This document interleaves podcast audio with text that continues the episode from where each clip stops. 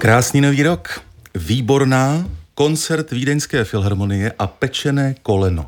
To bude nádherný nový rok. Napsala na Facebook posluchačka Lenka, Aha. jakožto příspěvek do diskuse, kam jste mohli psát svoje otázky právě na Lucii Výbornou, kterou neobyčejně rád vítám doma, což je nejenom teda myšleno v Česku, ale hlavně u mikrofonu radiožurnálu. No právě, je to krásné a přeju všem krásný nový rok. Já jsem tak ráda, že jsem tady, to si ani nikdo neumí představit. Hm. Pěší expedice na Jižní pol, takzvanou Messnerovou cestou, cestou, tisíc kilometrů mrazivou Antarktidou a zhruba v polovině prosince překvapivé, ale ducha přítomné a odvážné rozhodnutí to tak říkajíc otočit. Pojďme tím, Lucie, začít, jestli mm. souhlasíš. A já rovnou, protože tohle nebude autorský rozhovor, já jsem tady jako dramaturg a jako člověk, který bude klást otázky našich posluchačů, za které vám děkujeme. Lídia, Monika, další posluchačky. Jak dlouho trvalo, než jste se rozhodla to zabalit a vrátit se? Jak moc těžké rozhodování to bylo? Jak těžké bylo vzdát se svého snu a cíle? Já nevím, ale jestli to znamenalo vzdát se snu a cíle, protože ono třeba na to ještě někdy dojde. Ale ty okolnosti byly jaké? No, cíl byl být tam samozřejmě a dojít teda, ale uh, okolnosti byly takové, že já jsem, my jsme měli rozdělenou tu cestu, ta cesta jde, já jsem to na svých sociálních sítích jako hodně zjednodušila, že jdeš 400 kilometrů rovně, tam je opuštěné letiště, na něm stojí jediná budova a to je malý modrý záchod, taková jako krabička. Naši posluchači na sociálních sítích to zcela trefně nazývali kadibutkou. Ano, byla, jo, v podstatě to je kadibutka, ale taková jako zvláštní, k tomu se ještě dostaneme. Potom uděláš takovou lehkou levotočivou zatáčku a pokračuješ prostě dalších zhruba 600, no ani ne, už to už seš 500 kilometrů, 520 od, od pólu. No a my jsme měli na tu první část cesty, jsme si řekli, dobře, dáme si rezervu, budeme tam za nějakých zhruba 20 jedna dní. Eh, jeden ten den jsme skutečně nešli, protože foukal hodně silný vítr. Eh, jeden den bych já bývala nešla, ale protože Christian je severan a ty jdou pořád, když nefouká více jak 60 km v hodině, tak to jsem měla jako těžkou chvíli ve stanu, když jsem si uvědomila, že do toho teda vlezem. Ale jakmile už se pohybuješ, jakmile máš zabalený stan, tak už je to všechno v pořádku. Jak to, že o tom rozhoduje Kristian, když on je najatý průvodce já a ty vím, jsi no, vlastně šéfka výpravy? To já vím, ale je to přece jenom člověk, který na tom jižním pólu byl pětkrát, šestkrát, osmkrát přešel Grónsko, prostě má to všechno v krvi, no to bych musela být úplný blázen, kdybych mu řekla, hele, teď to tady řídím já, protože ne, tak to ne. Ale je fakt, že já jsem, když jsem přiletala eh, na, do, do Punta Arenas, což bylo ještě Chile, tak jsem měla něco v krku, nějaký moribundus, tak jsem si tam dala pár paralenů a tak dále, že jako dobrý. Pak jsme přiletěli na Antarktidu, začali jsme balit, já jsem to tak nějak nevnímala, asi jsem už trochu kašlala, nevím, ale mm, je fakt, že když jsme vyrazili, tak prostě mě zastihl kašel, tak jsem zkoušela všechny možné varianty, levo, levopront, bromexin, paralen a tak dále. A bylo to čím dál tím horší. A když jsme se potom dostali v tom protivětru, do toho, že, protože když vlastně jdeš k polu, tak většinou máš vítr přímo v obličeji a hmm. fouká ti teda hodně studený vítr do obličeje. A my jsme potřebovali přidat. A protože ta, ta polárničina je hodně i matematika. Kromě toho, že musíš mít natrénováno, musíš mít nějakou rychlost a musíš mít nějaké tempo, kterým kráčíš. Matematika ve smyslu jako výpočtu trasy nebo Ne, toho, matematika ve smyslu kolik zhruba ujdu denně, mm-hmm. jakou si dám rezervu, kdyby bylo hnusné počasí, protože prostě může být týden hnusně a nevylezeš ze stanu. A hlavně, jak mám spočítané jídlo. No my jsme šli do těch Teal Mountains a tam jsme měli teda připravené jídlo na druhou půlku cesty, díky čemuž moje sáně nemusely vážit 120 kg, ale třeba jenom 80. No a když jsme docházeli k těm horám, tak já už jsem v tom protivětru prostě nedokázala jít rychleji, protože jsem kašlala jak tuberák, prostě nešlo hmm. to. A mimochodem kolik kilometrů denně? Tak asi 22, 24 třeba se saněmi jo. po nerovném povrchu. Po, ano, ono to vypadá, že to je rovné, ale není. K tomu se možná ještě dostaneme. No a mm, prostě mm, seděli jsme s Kristianem ve stanu a on říká, hele, zvaž to, protože teďka nás čeká stoupání v úvozovkách. My jsme do těch Teal Mountains nastoupali nějakých 1300 metrů výškových z bodu téměř nula A potom vlastně pol je ve výšce 2800 metrů nad mořem, ještě trošku výš, protože ta mocnost ledu je tam obrovská. My bychom se dostali do oblasti 86. 88. rovnoběžky, které jsou jako hodně vyhrocené oblasti a hlavně tam už pro tebe hmm. nikdo nepři, nepřiletí. Takže jsme to hodnotili, já jsem volala i z doktory a oni říkali, hele, možná máš zápal plic, tak jsem o tom jako všem hodně přemýšlela. A pak jsem si říkala, tak ještě nejsem tak stará. Tak jsem šla mm, za Kristiánem a říkám, dobře, tak, eh, tak končíme. A on mi říká, jsem jako rád, protože jsem zažil s různými lidmi prostě různé momenty, kdy jsem to musel balit. A, a ty vypadáš rozumná. No já jsem předtím brečela asi 8 hodin ve stanu. No to by teď trošku vlhnou oči. No, no, no. To musí být hrozně silná emoce. No, jako mě, zažila jsem tam spoustu... A co ještě, vztek, lítost?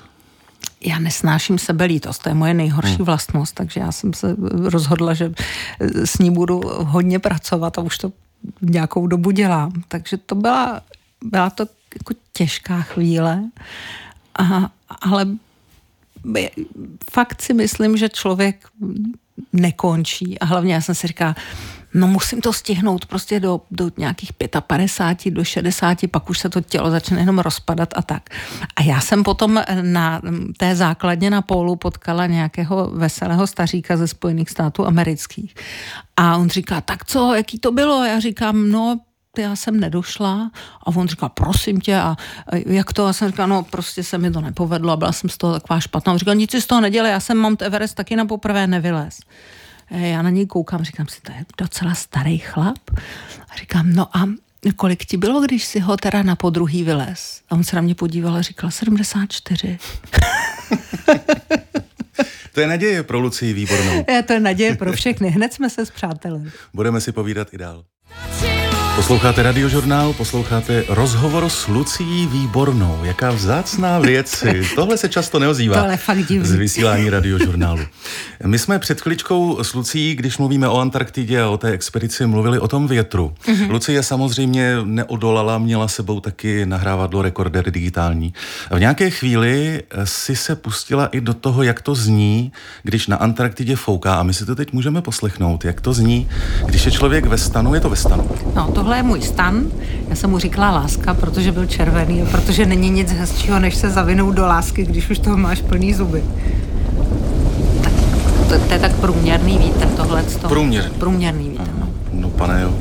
Jak člověk pozná a vůbec potřebuje to poznat, jak je třeba rychlý ten vítr, nebo, nebo ten tvůj guide má za úkol tě každé ráno informovat o tom, jaké je počasí, jako kapitán letadla říct ty, Tak my jsme, měli, my jsme měli, my jsme byli sledováni ze základny samozřejmě, protože každá ta expedice má eh, takový malý tracker, to znamená, že oni se dívají, jak se hýbeš a kromě toho každý večer tam telefonuješ a říkáš prostě jsme tady a tady, udáváš souřadnice, jsme zdraví, máme všeho dost, nic nám nechybí, nemáme žádné technické potíže a tak dále. Oni ti dají nějakou předpověď počasí. Nám teda moc ta předpověď počasí úplně jako nevycházela. Ale eh, já třeba jsem se někdy ptala Kristiána, říkám, prosím tě, eh, kolik je asi stupňů? On říká, tak eh, podle mě bude tak lehce přes minus 20. A já, jak to víš? A, on a díval řík, se přitom někam dodáli. A díval se přitom někam dodáli. No. Já říkám, jak to víš? A on říká, no protože když je přes, 20, přes minus 20, tak mi zamrzají nosní dírky. A nebo eh, kolik fouká vítr? A on říká, no já myslím, že vítr fouká tak zhruba nějakých, mm, že oni používají jinou metriku. On říká, já myslím, že vítr fouká takových nějakých 25 uzlů. A říkám, jak to víš? A on, no protože když fouká vítr 25 uzlů, tak dvojtečka, jo. A, a ty severani jsou úplně jiný lidi. Oni hmm. jsou fakt postavení z úplně jiného materiálu a já jim ten materiál trošku závidím, protože uh, oni nepodlehli uh, tomu životu v pohodlí, uh, kterému jako hodně podléháme my. A myslím si, že to je dobře, hmm. protože život v mírném nepohodlí je v pořádku. Ještě otázka Lidie. Už jste byla u lékaře nebo stačil návrat do normálu a zdraví se srovnalo samo? Ne, mě, měla bych jít k lékaři, ona si to přečetla i moje paní doktorka, takže to je úplně pološílená. Ale já jsem si říkala, že počkám až teda po tom prvním eh, lednu a zítra pozítří vyrazím. Hanka Dvorská. Je, známe jméno, ano, to je kamarádka, jméno. kaskaderka, taky byla nedávno hostem radiožurnálu. Když si tak dlouho šla došlo ti něco? No jejda. Já jsem tam vlastně jako šla hodně i proto, že Antarktida je největší poušť na světě. A je, protože ty, ty srážky, tam je, myslím, méně srážek statisticky než na Sahaře. Akorát, když tam přijede výborná, tak tam zrovna sněží. Tak tam zrovna trošku sněží, ale ona ta poušť, jak říká Exipery, neskýtá žádné hmatatelné bohatství. Není na co se dívat, eh, není co poslouchat a tak se jak si vynořuje to poznání, že člověk žije především sám za sebe a z nějakých vnitřních neviditelných eh, podnětů. A když budu citovat Exiperyho doslova, tak Exipery říká, v pustině stojíte přesně za tolik, za kolik stojí vaši bohové. A já jsem nějak nutně potřebovala vědět, za kolik stojí moji bohové. A netroufla jsem si na Saharu, protože písek neznám a neznám tamní poměry, ale znám sníh.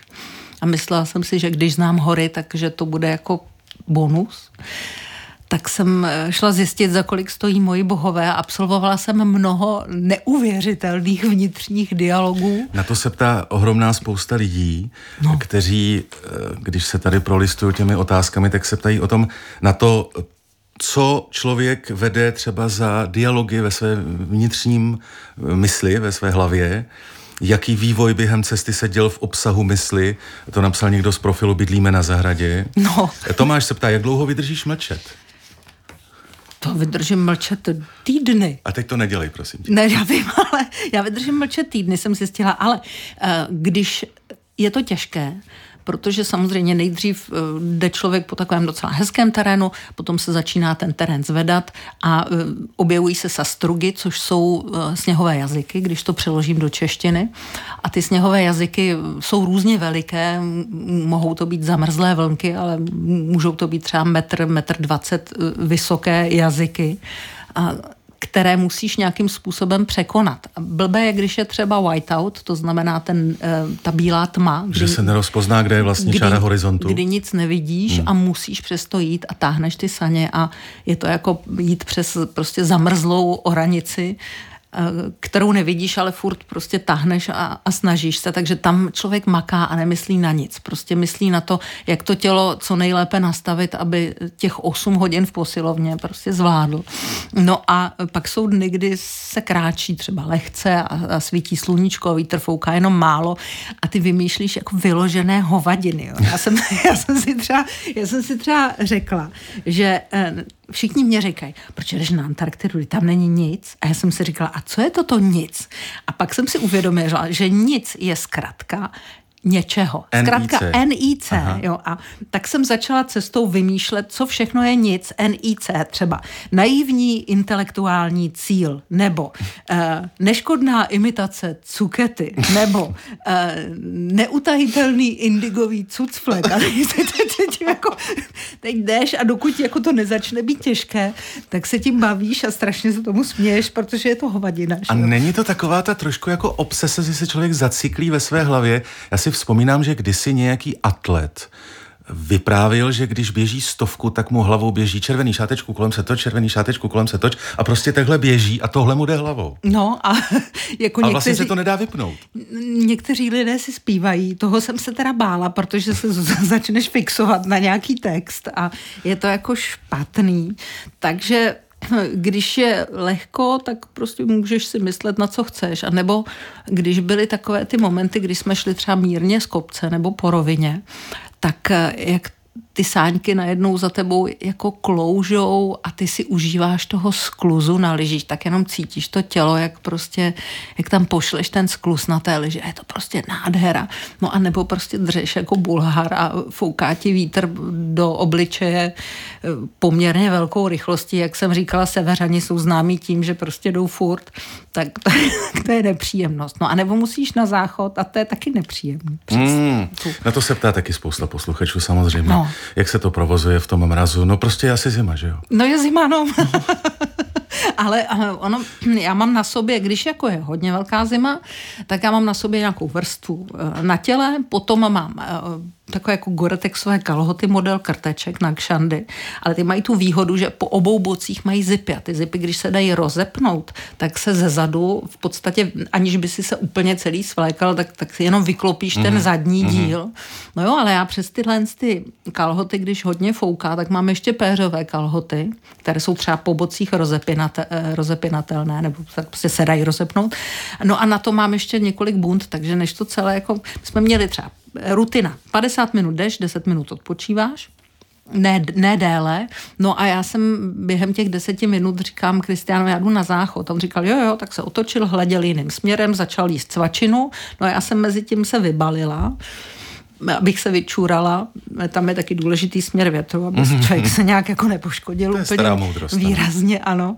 A um, pak, když jsem se zabalila, tak byla devátá minuta v čudo, já jsem se uh, obula zpátky do lyží a Kristian říkal, tak jsme si hezky odpočinuli, můžeme jít, že jo. A já, no, tak jdeme.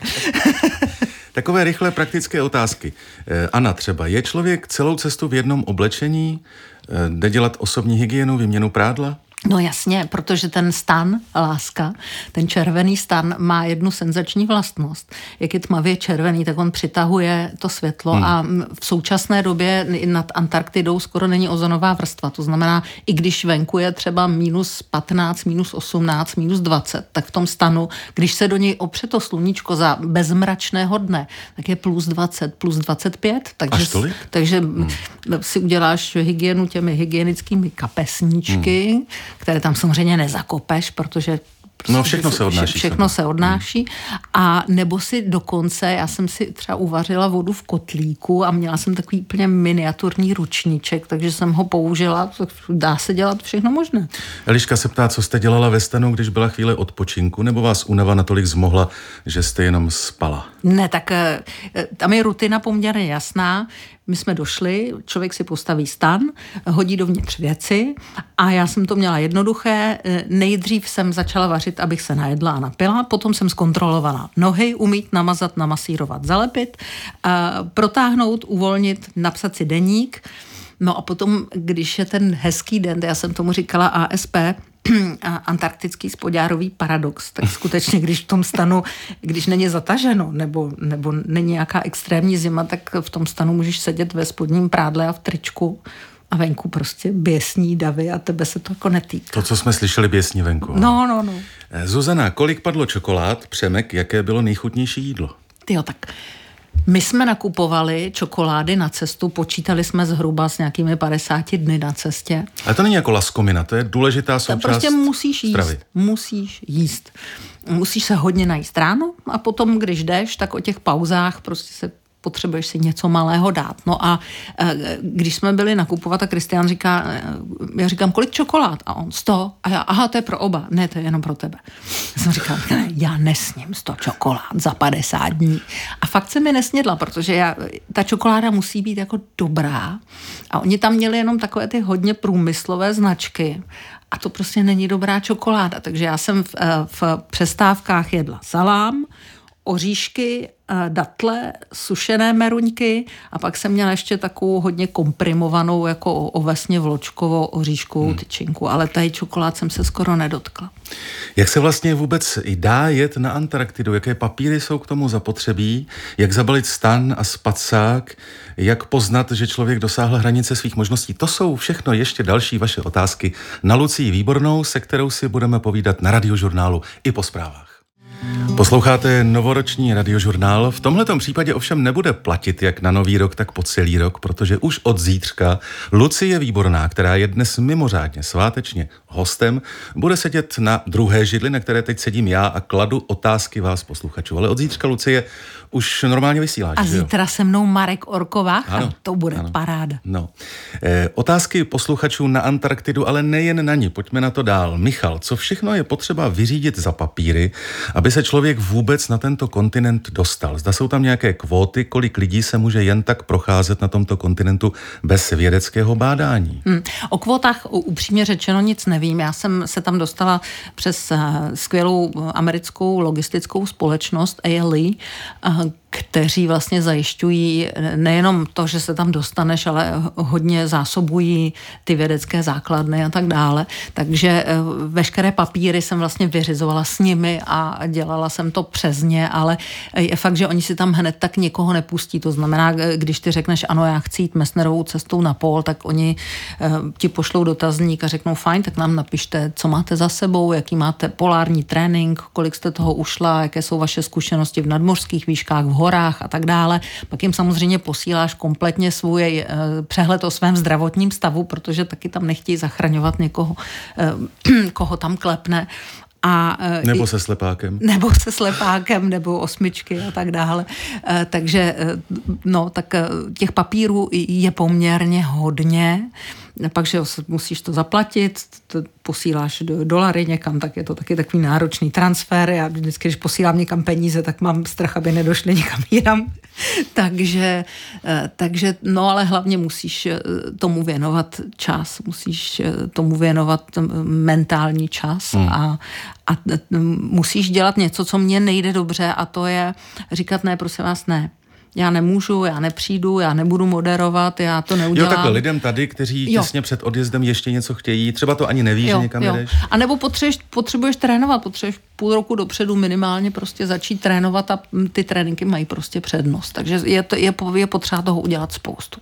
A to tahání pneumatik, kterým ty si proslula ještě před odjezdem a byly toho plné fotky na Facebooku a lidé na to reagovali nejrůznějšími způsoby, ano. samozřejmě často takzvaně vtipnými. Ano. Jakože... Slečno hoří vám gumy. Ano, ano, podobně. Svezete mě. Eh, je to něco, co přímo na místě si řekla, tak zaplať pámbu, že jsem to absolvovala, anebo by se to bez toho vlastně obešlo? Neobešlo on určitě by se to bez toho neobešlo.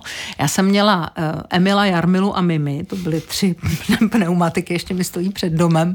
Hodně jsem na ně myslela, když jsem byla tam, protože jsem mi nechala před barákem, tak jsem si připadala jako špatný člověk, ale uh, hodně mi to pomohlo. A dokonce si myslím, že až budu trénovat příště, takže uh, budu tahat po ještě divočejším terénu, nejenom po nespevněných uh, horských cestách, ale že půjdu do, větší, do většího nepohodlí. Nepohodlí. nepohodlí. Jo, ano, no, hmm. no. Petr se ptá, poblíž jižního polu je v tuto dobu nejzajímavější slunce. Prý nezapadá. Zajímá mě, jestli jste viděla kroužit slunce 24 hodiny kolem vás a jestli bylo stále nad horizontem i o půlnoci, nebo jen bylo světlo. Ne, je, je pořád světlo a sluníčko skutečně nezapadá a opíše okolo, okolo stanu takový elipsoid, bych to nazvala. A tam je to legrační, protože jak člověk se blíží k tomu jižnímu pólu, tak jak to sluníčko opisuje te, ten kruh okolo toho stanu, tak nejdřív, když je jako hodně teplo, tak tě smaží zprava a v noci usneš a je ti horko na pravou stranu těla a e, když ob, ráno seš na druhé straně, tak zase je ti horko na levou stranu těla. No a nebo to sluníčko taky není vidět a pak seš v teplotách, které jsou okolo nuly nebo pod nulou hmm. v tom stanu. Nakolik je rozdílná zima tam oproti klasickému mrazu tady v České republice? Taky ještě otázka od Michala. Eh, velmi eh, diametrální, protože tam je suchý mráz. Tam opravdu, jako když eh, já jsem se namazala ráno obličej a když jsem večer nebo odpoledne, pozdě odpoledne došla, tak jsem měla úplně vysušený obličej. To samé ráno prostě, ona úplně prostě tě to vysuší, ale mě ten suchý mráz nevadí. Co mě, na co jsem nebyla úplně dobře připravená, byl ten vítr. A ještě navíc, hmm. když kašleš a jdeš v tom proti větru. A ten vítr vlastně ti, tu, ti um, fyzicky tu um, teplotu zdvojnásobí. Jasně, Čím víc fouká, teplota. tak pocitová teplota hmm. se prostě snižuje. A jak to, že tě překvapil vítr, když už si na Antarktidě byla? No, jenomže my jsme, když jsem byla na Antarktidě před čtyřmi lety, tak jsme s klukama vylezli na nejvyšší horu Antarktidy. A, když, a tam taky muselo foukat. No a my jsme právě měli kliku, tam vůbec nefoukalo. A když jsme eh, na tu horu vylezli, tak jsme potom eh, slezli a potom jsme sjížděli dolů z té, protože Mount Vinson má necelých pět kilometrů, je to vysoká hora, nádherná, tak jsme ji sjížděli na lyžích a potom jsme šli na, s těmi sáněmi na základnu Union Glacier, mm. což je necelých 200 kilometrů, jenomže my jsme šli pořád obklopeni těmi horami a byli jsme víceméně schováni a měli jsme štěstí na počasí. Takže tam za stolik nefouká, ale na té pláni Eh, když si nevlezeš do stanu, tak tam se nemáš kam schovat. Hmm, hmm. Tam prostě se neschováš. Ale napíše, jak působí na člověka to ticho kolem a dodává, já bych se zvencla. No právě, že ne. Protože eh, ticho je největší luxus Antarktidy, nebo jeden z největších. A eh, ticho v Antarktidě má svůj vlastní zvuk. No a to by mě teda zajímalo. Zní to jako ten vítr? Ne, ne, ne. Na to jsem přišla. Možná má jako to, to antarktické ticho víc zvuků. Ale třeba Kristian eh, cestou poslouchal podcasty. Hmm teda o dokonalých vraždách. Mě to neznepokojilo, že vypadal příčetně celou cestu, ale já jsem nechtěla poslouchat nic než to ticho, protože pro mě, jak tady pořád máme sluchátka na uších hmm. a, a ten svět pro mě je příliš přeplněn hluky a zbytečnostmi. Tak... A navíc my máme v rádiu ticho zakázané. Ano, tak já jsem si tam dovolila teda hodně ticha a je to senzační, protože v tom tichu člověk eh, s nás eh, zaslechne sám sebe a s nás se dostane sám k sobě. A zase se vracím k té Exiperyho myšlence v tom prostoru, který je podnětu prost, eh, se člověk dostane prostě blíž k sobě a pak nezbývá, než se podívat do zrcadla a říct si, aha. A já jsem se podívala do zrcadla a zjistila jsem, že nejsem tak dobrá, jak si myslím. A říkala jsem, když už jsem si začala vytahovat tu spodní kartu z toho domečku, tak jsem si říkala, ty jo, a teď se to všechno zhroutí a já nebudu ani výborná, ani statečná. A najednou mi došlo, že se zhroutí jenom ta část toho domečku, kterou vlastně už nepotřebuju. A že mi to není líto, tak jsem tu spodní kartu vytáhla. Halo, halo, tady novoroční radiožurnál. Dobrý den. A tady rozhovor s Lucí Výbornou, která vám přeje dobrý den. Čeká nás poslední část rozhovoru. Pojďme to trošinku zrychlit, ať stihneme odpovědět na víc otázek našich posluchačů. I když zrovna teď tu mám otázku od Mileny Holcové. Mm-hmm. Je. Yeah. Naše spisovatelka ano. skvělá. Co tě motivuje k tomu, aby vyrazila, pokračovala, vydržela? Jaké vlastnosti musí člověk mít na takovou akci? Tak to je zrovna teda otázka, která nevybízí ke stručnosti. Eh, no to ne, ale eh, já bych se eh, zastavila u jednoho momentu. My jsme šli mm, nějakých asi 20 dní a neviděli jsme nic. Je to teda fascinující, se postavíš na tu placku, která v podstatě plackou není a uděláš si 360 stupňů kolem a nevidíš nic. A v tom jdeš a najednou po těch 20 dnech uvidíš hory. To jsou ty hory, ke kterým jsme šli, ty Mountains, v dálce teď úplně nevíš, jestli to je přízrak, nebo jestli to fakt hmm. vidíš. A já jsem si říkala, jak si připadali ty kolumbovští námořníci, když vlastně po týdnech nebo měsících v plavbě něco uviděli. A pak jsem eh, si uvědomila, že já jsem na tu Antarktidu asi šla i za nějakým jaksi mm, návratem k nějaké pomalosti nebo k nějakému jinému tempu, než k tomu, kterým žijeme teď.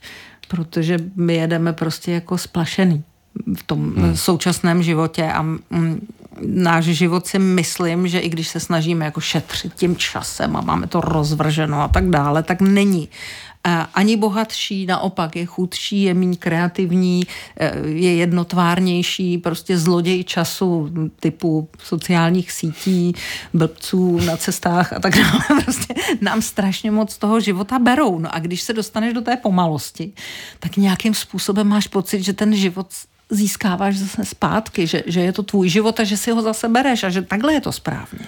Jdou dvě postavy po bílé pláni. Jo. Připadá si člověk víc jako součást vesmíru, protože je tam sám s tím druhým, anebo si připadá úplně jako ztracen, že už na té planetě nikdo jiný nežije? Obojí je pravda. Jo? Já jsem, když jsme takhle šli, tak já jsem si uvědomila, že ne, nikoho nevidíš, vidíš jenom jeho.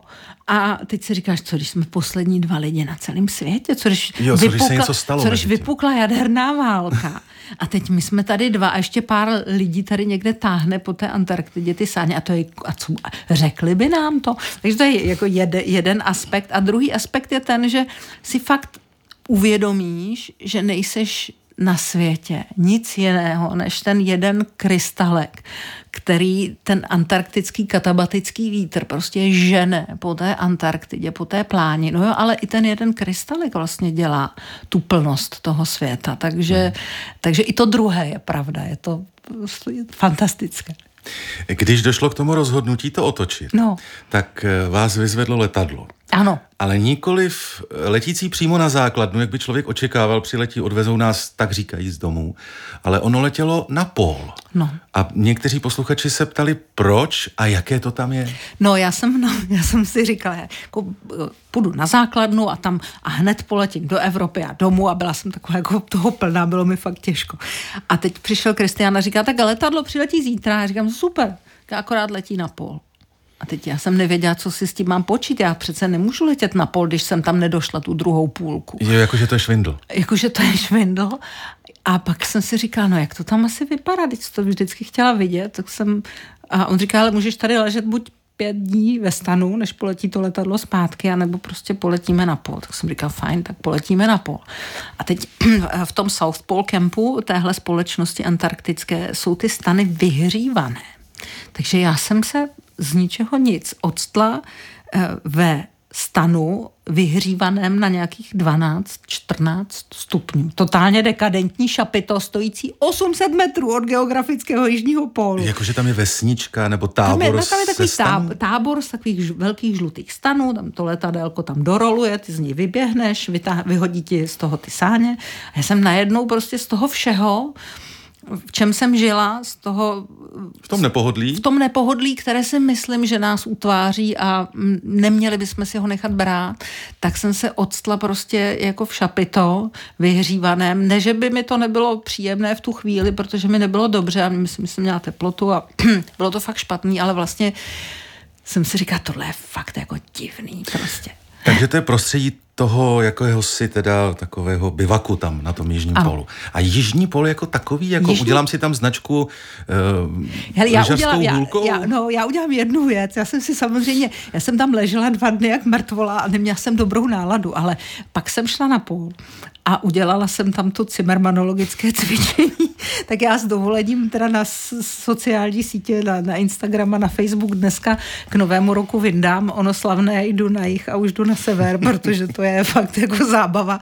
No a tam je vlastně mm, ten uh, pol je hnusná americká základna Amundsen Scott, což je taková šedivá budova na velkých nohách a okolo ní je spousta harampádí, nebo lépe řečeno před ní. Za tou budovou je takzvaný ceremoniální pól, tam je ta velká křišťálová koule s těmi vlajkami a tam všichni, kteří se nějak odstnou na pólu, se fotí. Kousíček od toho ceremoniálního pólu, prostě asi tak 50 metrů je geografický pól, kde je ta cedule, které jsem se teda ve finále vyfotila, protože tam je eh, krásný citát Amundsenův, ale ještě lepší citát Scottův, který říká, ach ano, Paul, ale za poněkud jiných okolností, než jsme si původně mysleli. Tak tam jsem se teda vyfotila. A za tou cedulí asi tak pět metrů je v zemi zatlučený úplně malý dřevěný kolíček. A to je ono, to je geografický jižní pol, který se hmm. posouvá, on se jako putuje a, je, a teď na to koukáš, to taková malá prostě nic, kolik zatopíš s tím v kamnech, že jo? A já jsem říkala, to je ono, to je jako, když to srovnám s tím výletem na Kokořín, no tak jsem vyloženě zklamaná, že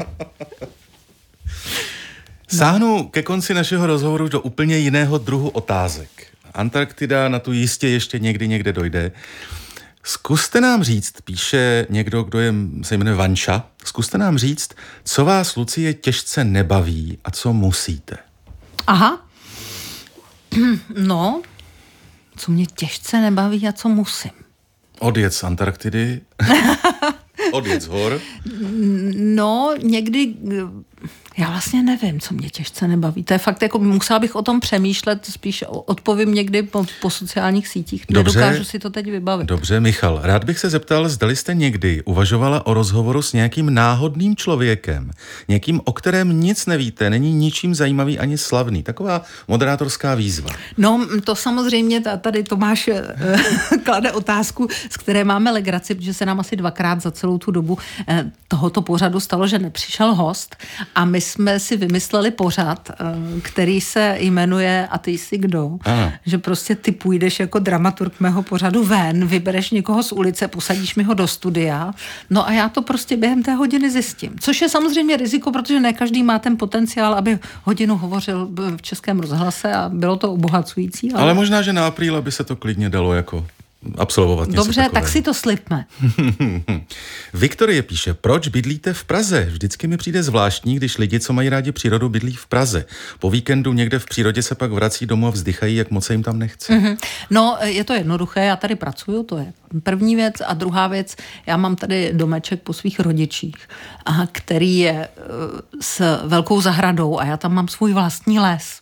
Takže já úplně nevzdychám, protože já mám zbytek přírody za barákem a velmi si ho tam pěstím a cením. Takže to je asi jeden jediný důvod, proč jsem neutekla, protože jinak asi ano, utekla bych. Lenka, bude další knížka? Nevím. No ale máš před sebou tady to celou mám, dobu ve studiu já jsem, si vzala, deník. já jsem si vzala svůj antarktický deník a to je ten první, já mám ještě druhý. Mm-hmm. No. Jenomže víš, já nevím, eh, jestli to za něco stojí. Jo, jestli to nejsou jenom zápisky z pionýráku. Eh, já mám skvělého mm, editora, první knižku mojí editoval Tomáš Dimtr, eh, který je velmi nelítostný a psali jsme si hrozné věci. A, a já mu to dám přečíst a on mi pak řekne, jestli to na to je, anebo ne. A poslední otázka od Miluše. Co jste napsala do té kadibutky? Protože tam byla, tam byla návštěvní kniha, že jo? To je prostě, já jsem prostě, já jsem traget. Já jsem došla místo na, na pol k, nej, k nejodlehlejší kadibutce na celém světě. Eh, šla jsem k ní přes 400 kilometrů, je tam návštěvní kniha. A já jsem do návštěvní knihy napsala uh, uh, tak Pohoří Týls konečně ale došla jsem jenom sem a dál to nejde. Nech tedy do rachotu našich slzí zazní naše sokolské nazdar. A to tam je. Lucie Výborná výjimečně na nový rok svátečně jako host radiožurnálu. Lucie, my jsme vlastně všichni, jak jsme se shodli na Facebooku i mezi přáteli a kamarády rádi, že si sice ke své lítosti, ale přeci jen dorazila dřív, že jsi to rozhodnutí udělala, protože to bylo odvážné rozhodnutí. A je lepší, že jako Lucie svítíš tady, než abys, nedej bože, vyhasla tam. Tak jsme rádi, že tě tady máme a od zítřka v éteru s Lucí Výbornou už zase každý den, tedy každý všední den. Těším se jak malá holka a děkuju za přízeň. Tomáš Černý přeje hezký nový rok.